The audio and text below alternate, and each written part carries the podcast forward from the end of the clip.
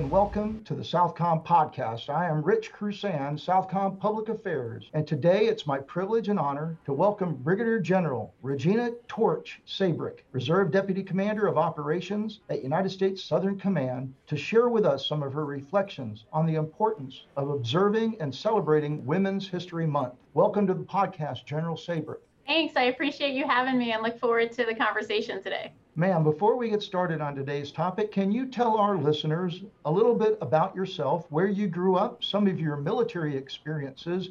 And one thing I know I'm interested in is hearing how you came to be known as Torch Absolutely. So I grew up in Pennsylvania in the Poconos. From there, I very interested in sports, outdoors, all that kind of good stuff. I got in the Air Force in 1995. I went to Penn State and then went to officer training school from there and went into the Air Force. My Air Force career has been very exciting and awesome. I've gotten to do a lot of different things. I started out as an F 15E weapons system officer flying F 15Es. I then transitioned to pilot training where I flew the F 16 for most of my career. I've had the opportunity to fly a few different airplanes as well. So I had a special operations tour in the C 146. I flew the MQ 9 unmanned platform. And then most recently, I flew the F 35, where I was the wing commander out at Hill. I've had great opportunities, both leadership and just flying as well. I've gotten to be a squadron, a group, and a wing commander. Um, this is my second staff tour as well. So I've had the opportunity to deploy. That's kind of my career in a very quick nutshell. Uh, and then the call sign business. Yes, in the fighter community, we always get asked, you know, where did your call sign from came from? Where did you get it? Well, Torch clearly had to do with fire. I had a few fire incidents in my jet. One incident was the jet no getting caught on fire right on takeoff roll.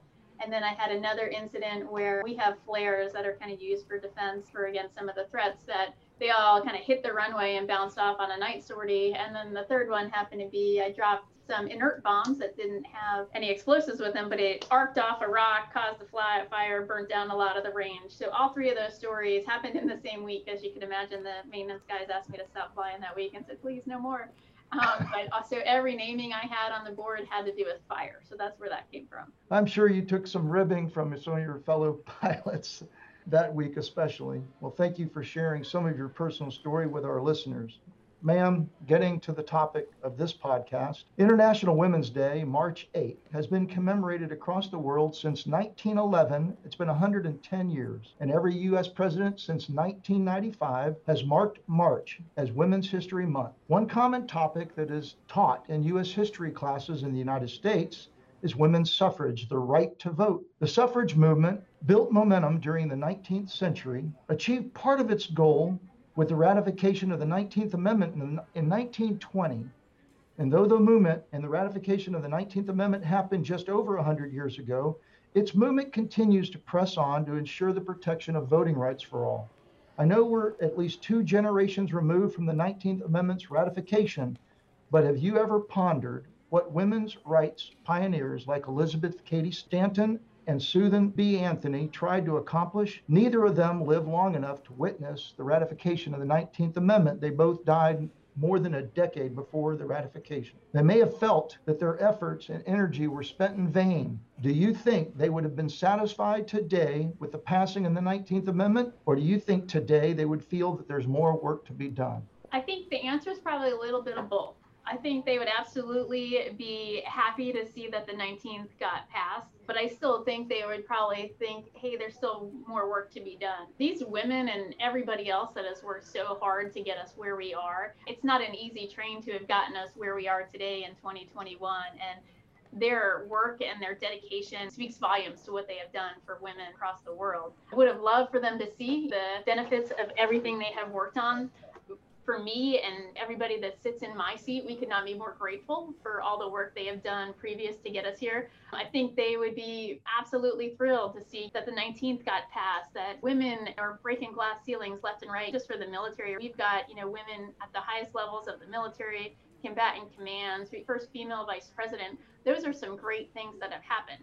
But you know what? There's still some work to be done. And I think that's incumbent upon the rest of us to keep that going. Thank you, ma'am, for some of your perspectives. There's a lot of accomplishments that call us to observe and remember women's history and what women's history in the United States and the world encompasses. In a relatively recent article, military.com, a Service Women's Action Network report noted that in 2018, there were 63 female admirals and generals on active duty in the five services compared to 30 in the year 2000. This is a number that has more than doubled in the recent two decades, but the total still is just under 10% across all services. As a recently promoted general officer in the Air Force, you must have developed some of your own perspectives on what being in the military for a woman means and what women's history means to you. Can you share some of your thoughts, ma'am? Being able to celebrate Women's History Month in March is a great thing. It lets us reflect on where we were, where we've come from, and where we're going. The fact that I am newly promoted, I am humbled to be among the numbers you have just talked about. While it has doubled, I think that's a great thing. While it's less than 10%, right, I think we still have places to go off of that. But I think we're on a great trend as far as where we are to see exactly the numbers as they continue to grow. And I think probably the bigger piece, right, is now we have young men and women. Anybody can look up now and say you know what? I can i can do that. I can be that person. There's role models sitting in very key positions right now across the military and the civilian world that allows people to look up and say hey i can do that she has done that or she has done this and i can reach for the stars like she has hit so what i think it does it inspires a younger generation because they no longer have limits and a lot of the stuff has been removed that they can now say hey that's something I want to do. And look at that woman, she has done that, or look, she sits in this position. So I think those are great things to accomplish where we've been. Um, and that's particularly, I think, one of the benefits. Along the same line of thinking and discussion, ma'am, as far as some things that potentially could be done to increase the numbers of women staying in active duty, you know, things that may encourage or inspire them, or even some rules changes. You told me a little bit before we started about an Air Force program that I was completely unaware of about some sort of hiatus for women, and you said men could participate as well. Do you have any thoughts? Could more be done? As we start to look at the military as a whole, I think holistically we're looking at a little bit more, right? We need to look at the family piece of this because it all affects readiness, right? When it comes down to, you know, what are we here for? We're for readiness to accomplish the mission. Well, you need to have the backside of that all set in order to be able to do that family, personal. So I think as we look at these kind of different initiatives across the military of how can we make this possible? Personally, I think when we start talking about women in the military, I still think we still have to work on a lot of recruitment and retention, particularly retention.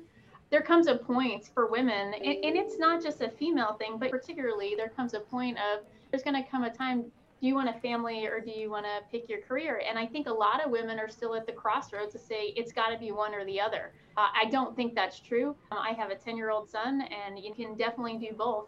But I think we need to make it easier to both have families and serve. You know, whether you're dual mill to mill or mill to civilian or a single parent, I think we can still work on ways to increase recruitment. We've got to get more women in because then the numbers will stay.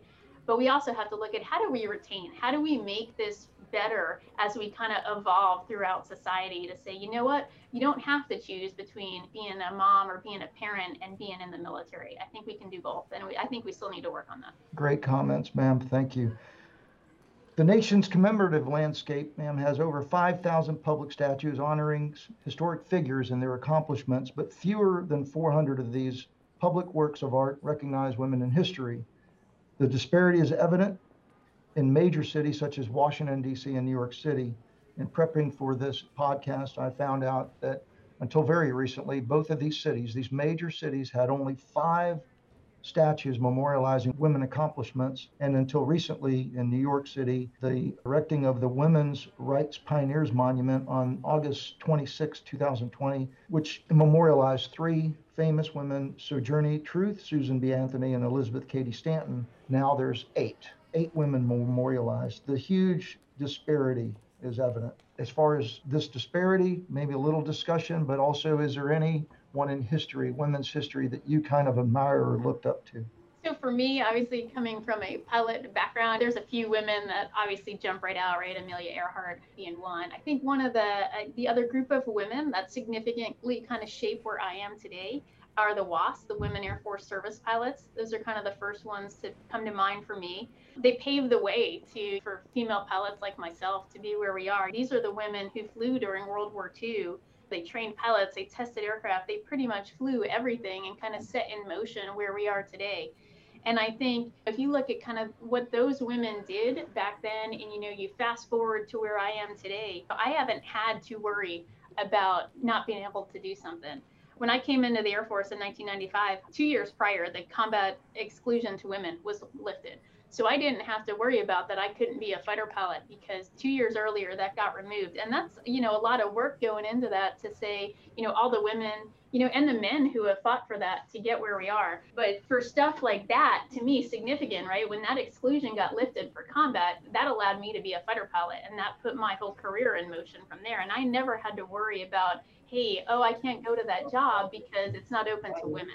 And I think where we are in the military is great. We're starting to open up all the, the previously closed off jobs to women. But that one, significantly personally for me, basically shaped my career as I have been in the fighter community since I got into the Air Force. So significant for me. Ma'am, uh, one final question. What words of encouragement or inspiration would you leave for women in high school or maybe in college who are thinking about their future? So my go in an argument would be go for it. There is absolutely nothing you can't accomplish. If you want to go do something, you want to go be something, you want to go have a certain job, just go for it. Hopefully the glass ceilings are getting shattered left and right, and if there is one, bust through it. So my whole thing is work hard, don't give up, have fun doing what you're doing as well, right? Find something you want to do and go after it and do your best to achieve it. I think we need to get away from there's limits. There's absolutely no limits for women. Hopefully, everybody's growing up right now, and you know, there's not anything they look at like, oh, I can't do that because I'm a girl or that's not open to me. I think we're getting to a point that that's all gone. So, my biggest piece of advice would be just to go for it and do your best and work your hardest and go after whatever you want. Ma'am, it's been a pleasure talking with you today on the Southcom podcast. I hope you're willing to come back and talk to us again in the future, maybe something more along the lines of your role here at Southcom. If you could just close out with what is it you do at Southcom, ma'am? Absolutely. Well, first, I wanted to say thanks. I appreciate you having me, and absolutely, I would love to come back for any other topic you want to talk about. Currently, I am the Reserve Deputy Director of Operations for Southcom. Ma'am, our listeners, I'm sure, have enjoyed getting to know you a little bit more, and they'll be very excited to hear your words of encouragement. Listeners, our next podcast will be Southcom Humanitarian Assistance Projects. We'll have a couple guests from J79, the Exercises and Coalitions Affairs Division. Thank you for listening.